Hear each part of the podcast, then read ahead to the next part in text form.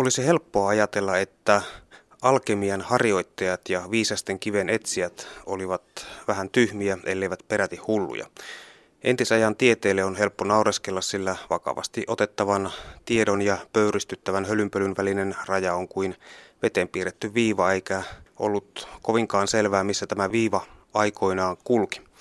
Pekka Kilpinen, olet kirjoittanut kirjan vakavasti otettavaa huuhata, jossa käyt läpi 1600- ja 1700-lukujen tieteen kummallisuuksia, joita ovat muun muassa suisidaalimurhat, joissa vinksahtaneen teologisen järkeilyn perusteella tehtiin murha, ja uskomus valekuolemaan ja elävältä hautaamiseen, joka oli yksi vampirismin tieteellisistä selityksistä. Kartoitat myös eurooppalaisen ihmissuuden historiaa. Aikoinaanhan Euroopassa käytiin muun muassa ihmissusi oikeudenkäyntejä. Palataan näihin aiheisiin vielä tarkemmin, mutta aluksi noin yleensä, mistä tällaiset järjettömältä tuntuvat uskomukset oikein aikoinaan kumpusivat? Siihen on montakin syytä. Yksi on luonnollisesti se yleinen maailmankuva, joka juuri noina aikoina oli semmoinen yleinen viitekehys, johon kaikki käsitykset yritettiin sovittaa. Ja se oli luonnollisesti kristillinen usko ja kristillisen uskon dogmit.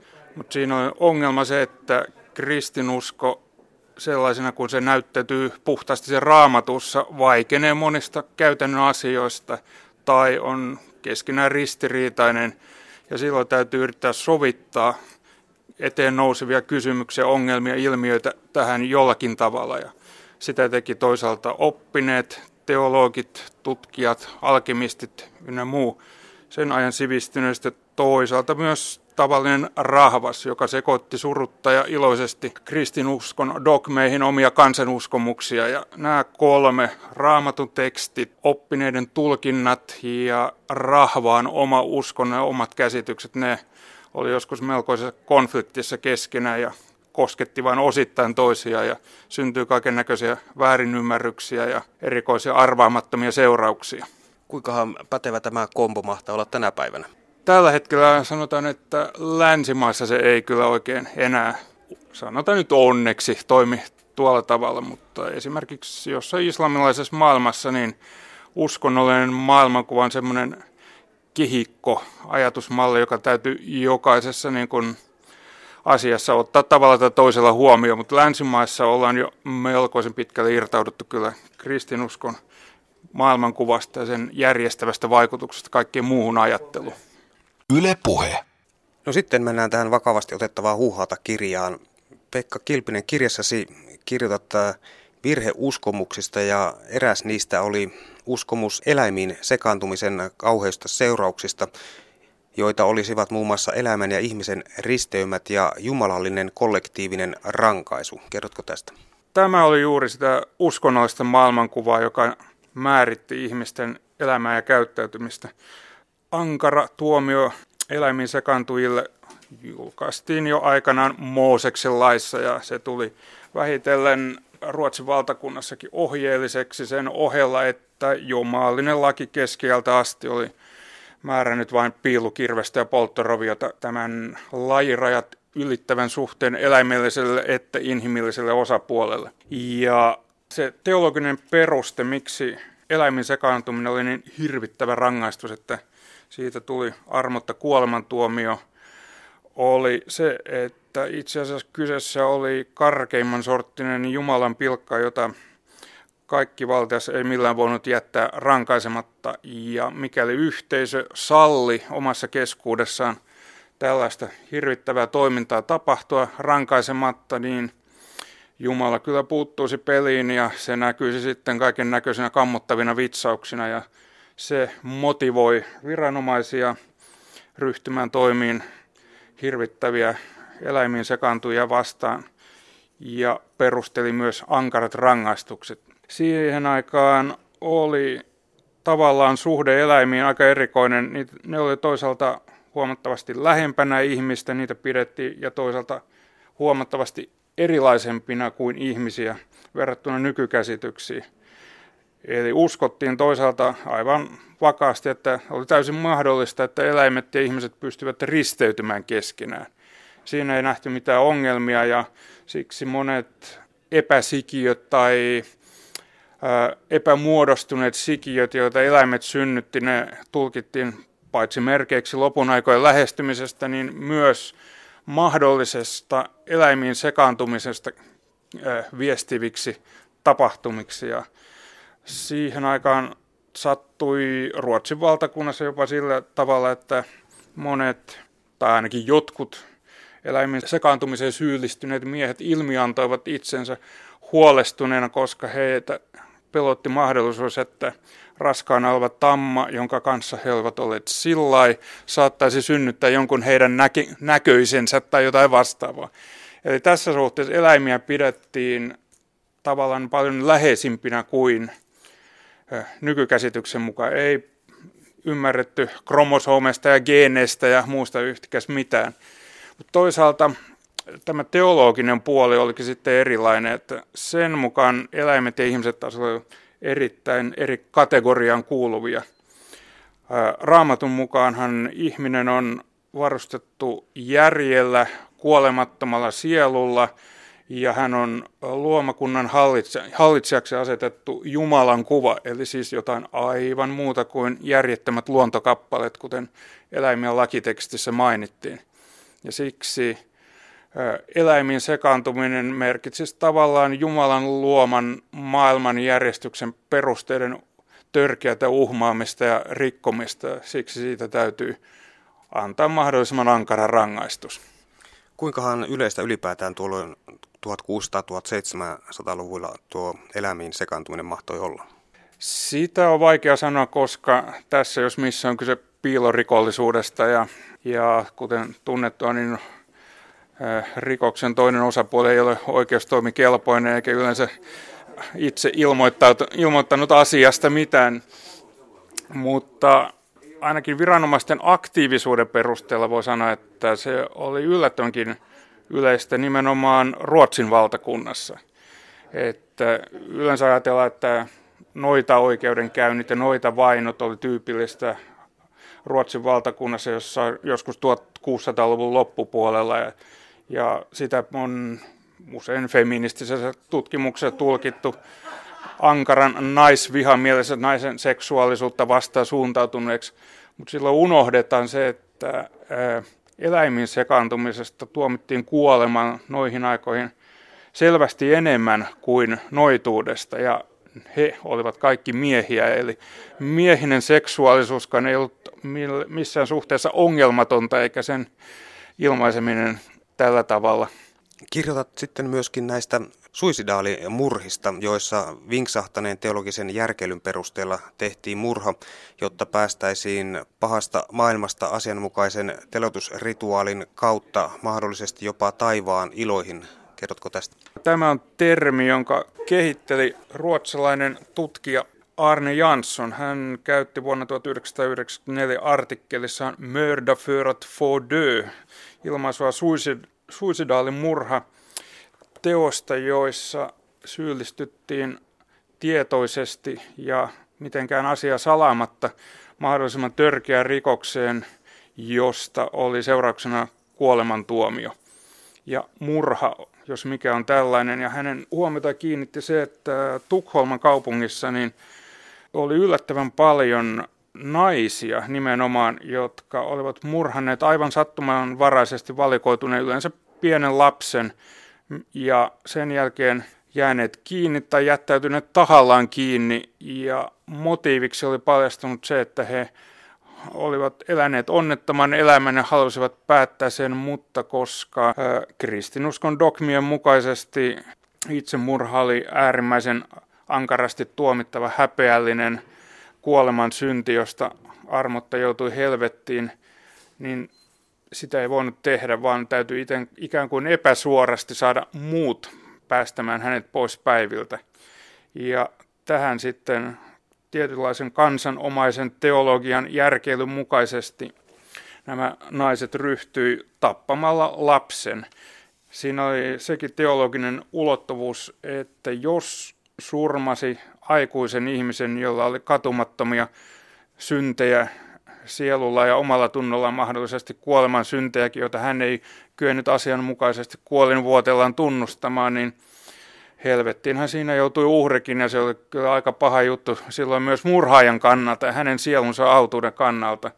Mutta jos murhasi pienen lapsen, viattoman, yleensä kehtolapsen mieluiten, niin hän ei ollut vielä ehtinyt syntiä tehdä ja saattoi siksi päästä hänen sielunsa taivaan autuuteen. Ja myös murhaaja saattoi päästä taivaan autuuteen, koska kirkko oli opettanut, että mikään rikos ei ole niin paha, etteikö Jumala voisi antaa sitä anteeksi, jos tekijä tunnustaa sen, katuu sitä julkisesti ja alistuu hänelle määrättyyn rangaistukseen ja kaikkiin mahdollisiin rituaaleihin, joita siitä seuraa. Näin nämä ihmiset järkeilivät ja seurauksena oli sitten, että he päätyivät asianmukaisesti pitkän ja julkisen telotusrituaalin kautta sitten mestauslavalle ja toivon mukaan sitten taivaan iloihin heidät sitten päästettiin lopulta, koska he ovat tunnustaneet syntinsä ja anoneet armoa ja alistuneet heille määrättyyn rangaistukseen asianmukaisesti. Kuinkahan yleistä tämä oli tuolloin 1600-1700-luvullahan tätä oli? Se ei kovin yleistä ollut. Nämä tapaukset pikkuhiljaa yleistyi 1700-luvun puolella ja tähän oikeastaan liittyy myös toinen epäsuoran itsemurhan muoto, joka ei ollut suisidaali murha, vaan juuri äsken käsitelty eläimin sekaantumisen rikos. Se oli myös keino päättää päivänsä asianmukaisesti. Eli oli useita tapauksia käynyt ilmi, jossa havaittiin, että miespuolinen henkilö oli ilmiantanut itsensä eläimiin sekaantumisesta, tietäen, että siitä seuraa varmuudella kuolemantuomio ja mestaus, ja tällä tapaa hän oli kyennyt päättämään päivänsä. Eräs tämmöinen henkilö on maalainen renki Anders Larsson, joka joutui käräjille vuonna 1733 eläimin sekaantumisrikoksesta syytettynä. Hän julkisesti tunnusti tehneensä rikoksen, jotta sen paljastuttua pääsi asianmukaisella tavalla tästä maailmassa. Ja hän vielä tarkensi asiaa, että hän kaikkea ilmeisesti halusi päästä eroon isännästään, joka oli uhkaillut häntä pieksemisellä ja syytellyt varkaaksi ja kiusannut kaikin muinkin tavoin. Eli hän ihan avoimesti tunnusti tämän motiivin, miksi hän oli sekaantunut eläimeen ja ilmiantanut sitten itsensä. Tässä on se mielenkiintoinen teologinen pointti, että tällaisiin tekoihin syyllistyneet henkilöt uskoivat ikään kuin kykenevänsä naruttamaan kaikki valtiasta, kaikki tietävää, kaikki viisasta Jumalaa, eli salaamaan itseltään Jumalalta tekonsa varsinaisen motiivin ja uskoivat, että ikään kuin tämä oikein suoritettu rituaali sinänsä riittäisi mahdollisesti heidän sielun autuutensa varmistamaan, vaikka he todellisuudessa tekivät eräänlaisen epäsuoran itsemurhan, joka oli kauhea kuolemansynti. Oliko tämä käytäntö olemassa ympäri Eurooppaa tällainen suisidaalimurha? Tuntuisi itse asiassa varsin loogiselta, että sama kristillinen maailmankuva, samat tietyt ankarat dogmit siihen aikaan vallitsi kaikkialla muuallakin, että varmasti muuallakin Euroopassa niin oli kansan keskuudessa päätelty, että on tiettyjä keinoja, joilla voi päättää päivänsä ja päästä pahasta maailmasta ilman, että syyllistyy itsemurhan hirvittävän kuoleman syntiin. 1700-luvulla oli myöskin lyhyt ajanjakso, jolloin vampirismi otettiin todesta ainakin mahdollisena ja tieteellistä selitystä vaativana ilmiönä. Millaista tämä vampirismi oli ja miksi siihen uskottiin? Vampirismi oikeastaan sekä sanana että ilmiönä tuli länsi-eurooppalaisten oppineiden tietoisuuteen 1700-luvun alkupuolella, kun Itävalta, Unkarin tai siihen aikaan vielä Itävallan keisarikunta laajeni voimakkaasti Turkille kuuluneelle Balkanin alueelle.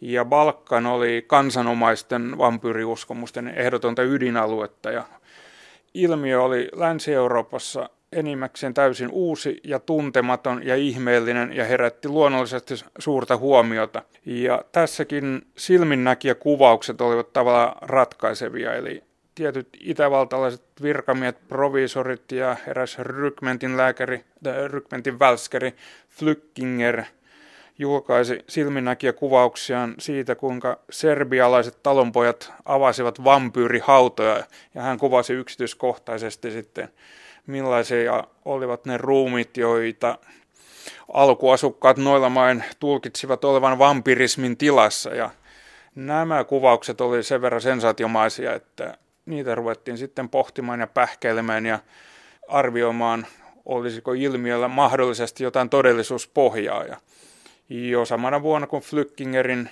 raportti julkaistiin, niin Preussin kuninkaallinen akatemia ryhtyi oman raporttinsa laatimaan ja sen jälkeen ei ole mitään loppua oikeastaan erilaisten teologien, juristien, lääkäreiden ynnä muiden oppineiden niin sulkakynän suihkeella, kun vampirismi-ilmiötä yritettiin tulkita ja selittää. Noin parin sadan vuoden ajan läntistä maailmaa riivasi myöskin uskomus valekuolemien ja elävältä hautaamisen yhteydestä, joka oli myöskin kai jonkinlainen yksi vampirismin näistä tieteellisistä selityksistä. Kuinka yleistä oli aikoinaan tällainen elävältä hautaaminen ja liittyykö se jotenkin tähän vampirismiin? Sikäli liittyy, että nämä kaksi ilmiötä ovat ajallisesti hyvin samanaikaisia. Eli elävältä hautaamisen hirvittävä ongelma, niin kuin sitä siihen aikaan ymmärrettiin, se läpäisi oppineiden länsi-eurooppalaisten tietoisuuden juuri samoihin aikoihin, kun elävien ruumiiden esiintulo, esiin marssi Balkanilta alkoi myös yleisen tietoisuuteen. Nämä ajallisesti liittyy yhteen ja koska elävältä hautaamista pidettiin niin merkittävänä ongelmana, niin sitä tulkittiin ja sen kautta lähestyttiin myös vampirismia. Ja vampyyrejä joidenkin tulkintojen mukaan pidettiin sitten virheellisesti elävältä haudattuna ihmisinä, jotka nousivat aivan luonnollisesti sitten ikään kuin toivuttuaan haudasta ja aiheuttavat tarpeetonta hysteriaa asiaan perehtymättömien balkanilaisten keskuudessa. Miksi ihmisiä haudattiin elävältä? Heitä ei todellakaan haudattu elävältä, siinä se pointti olikin. Eli Tämä ilmiö on myöhemmin osoittautunut käytännössä jokseenkin näennäisongelmaksi, eli äärettömän vähän on todellisia elävältä hautaamistapauksia, mutta tämä eräänlainen elävältä hautaamisen pelko ja paniikki, se iski läpi 1600-1700-luvun vaihteessa pikkuhiljaa. Ja ranskalaisen tutkijan historioitsija Philip Arien mukaan näinä aikoina alkoi vähitellen yleistyä testamentit, joissa henkilö vaati varmistamaan, että hänen kuolemansa jälkeen hänet todella kaikin mahdollisin sen ajan keinoin todetaan kuolleeksi ennen kuin hänet haudattiin. Eli pikkuhiljaa tällainen pelko todella alkoi yleistyä ja Arien tulkinnan mukaan syynä oli se, että noihin aikoihin kristinuskon dogmien vakuuttavuus alkoi heiketä, kuolemaan valmistamisrituaaleihin ei enää samalla tapaa uskottu ja luotettu, mutta toisaalta ei myöskään ajan lääketiede ja fysiologia oikein tiennyt, mitä kuolemassa oikeasti tapahtuu, millaisia on varmat kuoleman merkit. Ja tämä eräänlainen ei enää, ei jälkeen tilanne, jossa ei enää uskottu samalla tavalla kristillisiin dogmeihin. Kuolema alkoi tuntua uudella tavalla pelottavalta kuoleman jälkeisestä elämästä ei oltu ollenkaan niin varmoja ja toisaalta ei tiedetty mitä kuolemassa sitten oikeasti tapahtuu, niin Arjen mukaan synnytti eräänlaisen todellisen kuolemanpelon ajanjakson läntisessä maailmassa ja yksi näistä pelkoa aiheuttavista tekijöistä oli juuri se uhka, että joutuu elävältä haudatuksi ja mitä kaikkea kauheuksia siitä seuraakaan ja tottahan se onkin hirvittävän mahdollinen tilanne oikeastaan. Ja koska ongelma oli näin kammottava ja siihen oli juuri herätty, niin sen täytyy jollakin tapaa varustautua sen torjumiseen.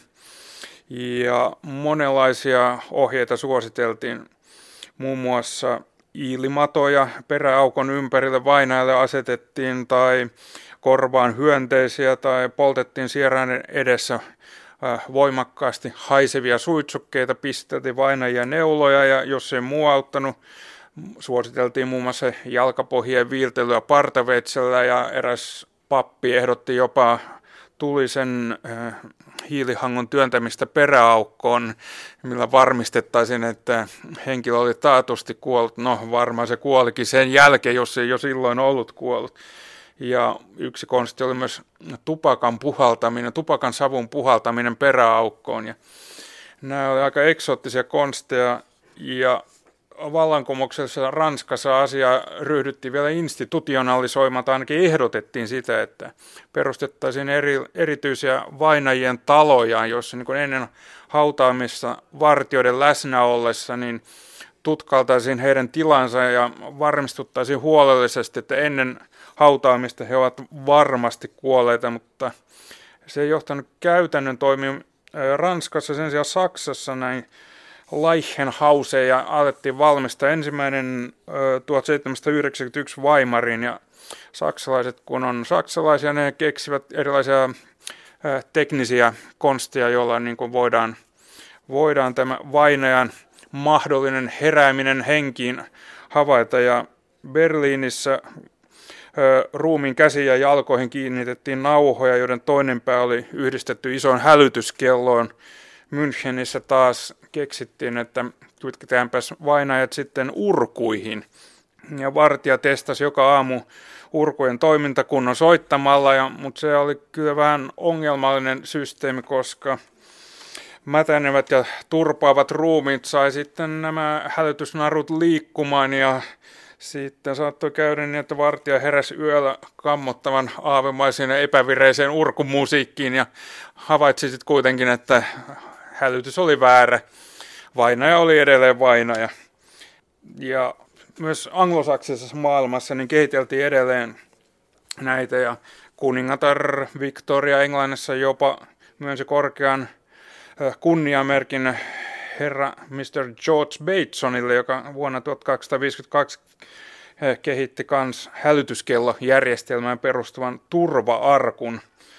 Siitä käytettiin nimitystä Batesonin kellotorni.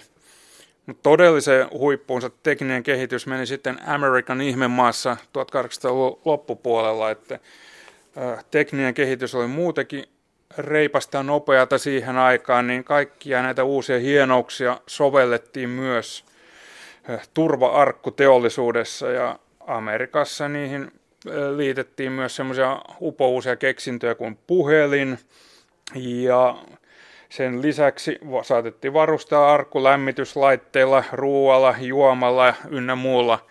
Mutta nämä kaikki osoittautui kyllä aika onnettomiksi konsteiksi, koska mätänemisen vuoksi tosiaan turpaavat ruumit aiheutti paljon vääriä hälytyksiä ja oikeatkin hälytykset meni tavallaan hukka, jos joku ei koko ajan kuljeksinut sitten hautausmaalla tarkkailemassa maasta ponnahtavia lippuja, valomerkkejä, kellonsoitteluja tai kuunnellut torven kautta, mitä haudassa tapahtuu, niin ei, ei nämä ole konstit oikein toiminut ja kaiken lisäksi sitten alettiin vähitellen havaita, tiede kehittyy, lääketiede samoin, opittiin tunnistamaan kuoleman merkit, kuolemisprosessin vaiheet entistä paremmin ja, ja ruvettiin vähän pitämään tilastoa tapahtumista. Havaittiin että esimerkiksi Saksassa, että näissä Leichenhauseissa ei tiettävästi koskaan paljastunut yhtään valekuollutta ja koko ilmiö todettiin sitten näennäisongelmaksi, jota kollektiivinen hysteria oli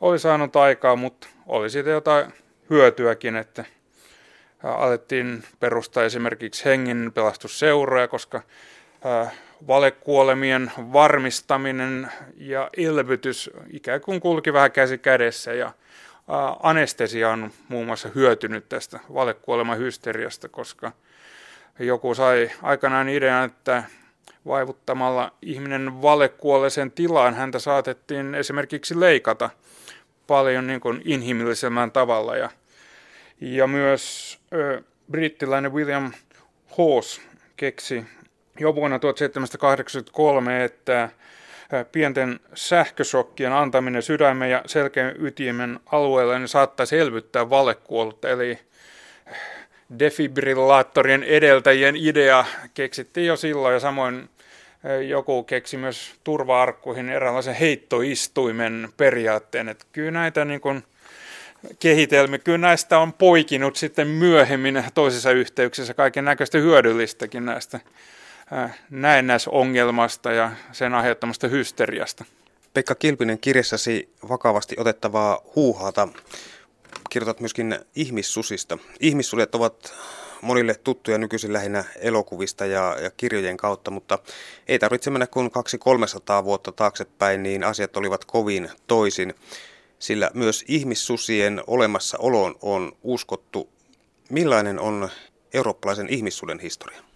Ihmissuden historia alkaa, kuten yleensä kaikki Euroopassa, jo muinaisesta antiikista, antiikin my- mytologiasta, mutta äh, ihmissusien käsitteleminen rikollisina, jotka ihan konkreettisesti tekee hirvittäviä rikoksia, joista joudutaan sitten tuomitsemaan heitä kuolemaan, se alkoi oikeastaan suuremmassa määrin huomattavasti myöhemmin. Ja tavallaan ihmissudet, rikoksesta langentetut tuomiot, niiden rikosten teologis-juridinen pohdiskelu korkeimmalla akateemisella tasolla, se liittyi noita vainoihin ja juuri samaan aikaan, kun noita vainotkin oli kiivaimmillaan, eli 1500-luvun jälkimmäiselle puolelle 1600-luvun aivan alkuun Länsi-Euroopassa ja sitten tietyllä viiveellä Itä-Euroopassa.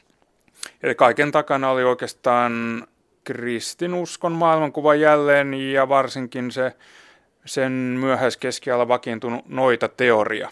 Miten tällainen käsitys ihmissusista sitten itse asiassa lähti liikkeelle, että tällaisia ylipäätänsä voi olla olemassa? Täytyy puhua oikeastaan kahden sorttisista ihmissusista. Toisaalta näiden oppineiden teologien ja juristien ihmissusista, jotka teoriassa kytkeytyy voimakkaasti sielun vihollisen juonitteluihin ja kristilliseen maailmankuvaan ja toisaalta sitten kansanomaisiin uskomuksiin muodonmuuttajista.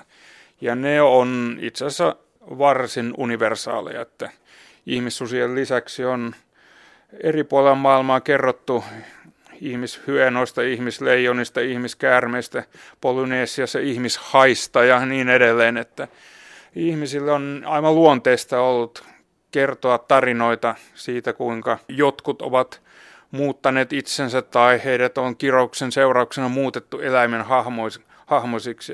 Tämä on tämmöistä kansanomaista perinnettä, joka kulki tietyssä määrin irrallaan tästä oppineiden teologis-juridis-demonologisista kristinuskoon kytkeytyneistä noita teoriaan liittyneistä ihmissusiteorioista. Ja sitten kun nämä kaksi törmäsi toisinsa, niin siitä oli yleensä aika heikkoja seurauksia sitten rahvaan jäsenille, jotka havaittiin rikollisiksi ihmissusiksi, jotka olivat tehneet pahaa eläimen hahmossa, tai ainakin uskoivat niin.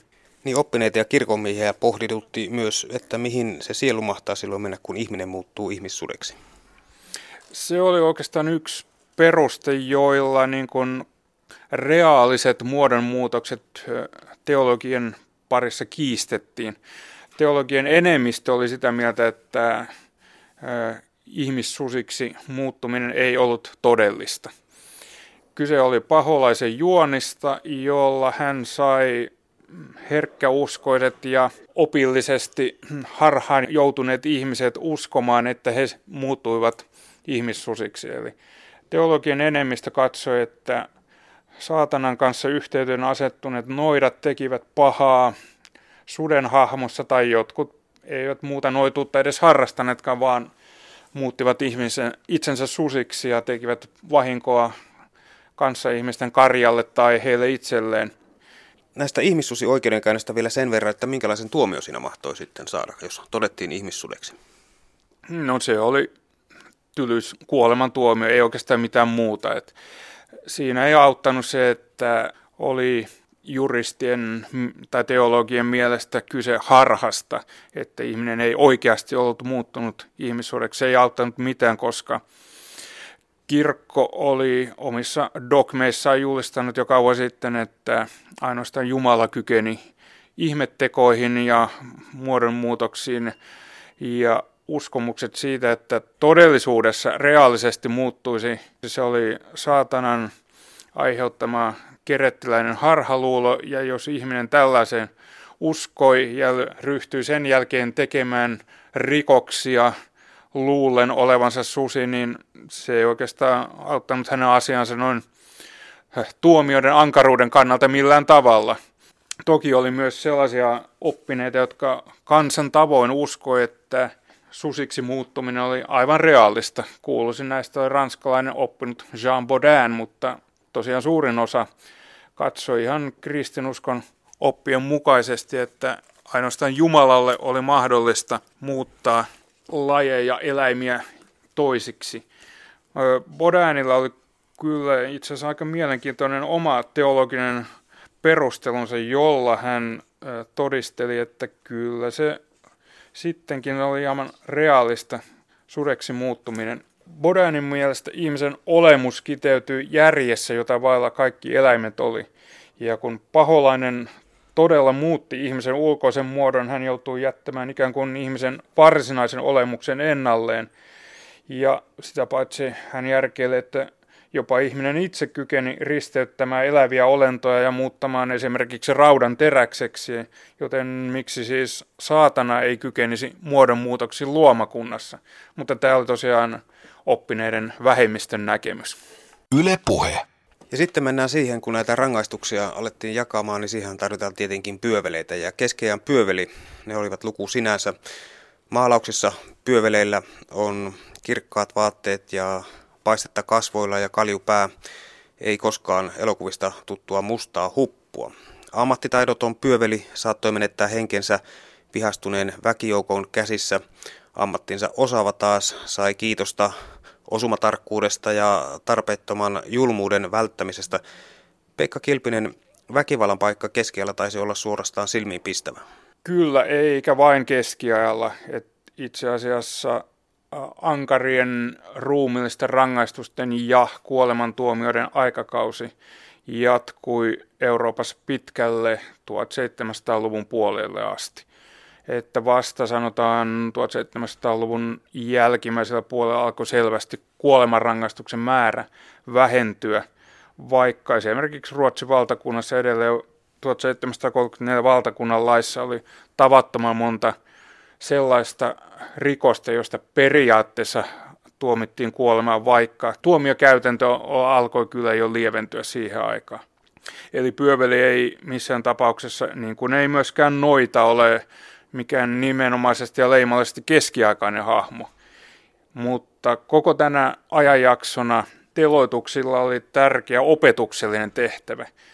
Ne oli julkisia ja itse asiassa niihin oli velvollisuus tavallisen rahvaan osallistua sitä katsomaan ja joskus myös aivan erityisesti katolisen kirkon inkvisition järjestämissä tilaisuuksissa myös korkeinta mahdollista maallista ja kirkollista esivaltaa oli paikalla todistamassa näitä julkisia näytöksiä, joilla oli tosiaan maailman katsomusta muokkaava ja ohjeistava ja kontrolloiva tehtävä.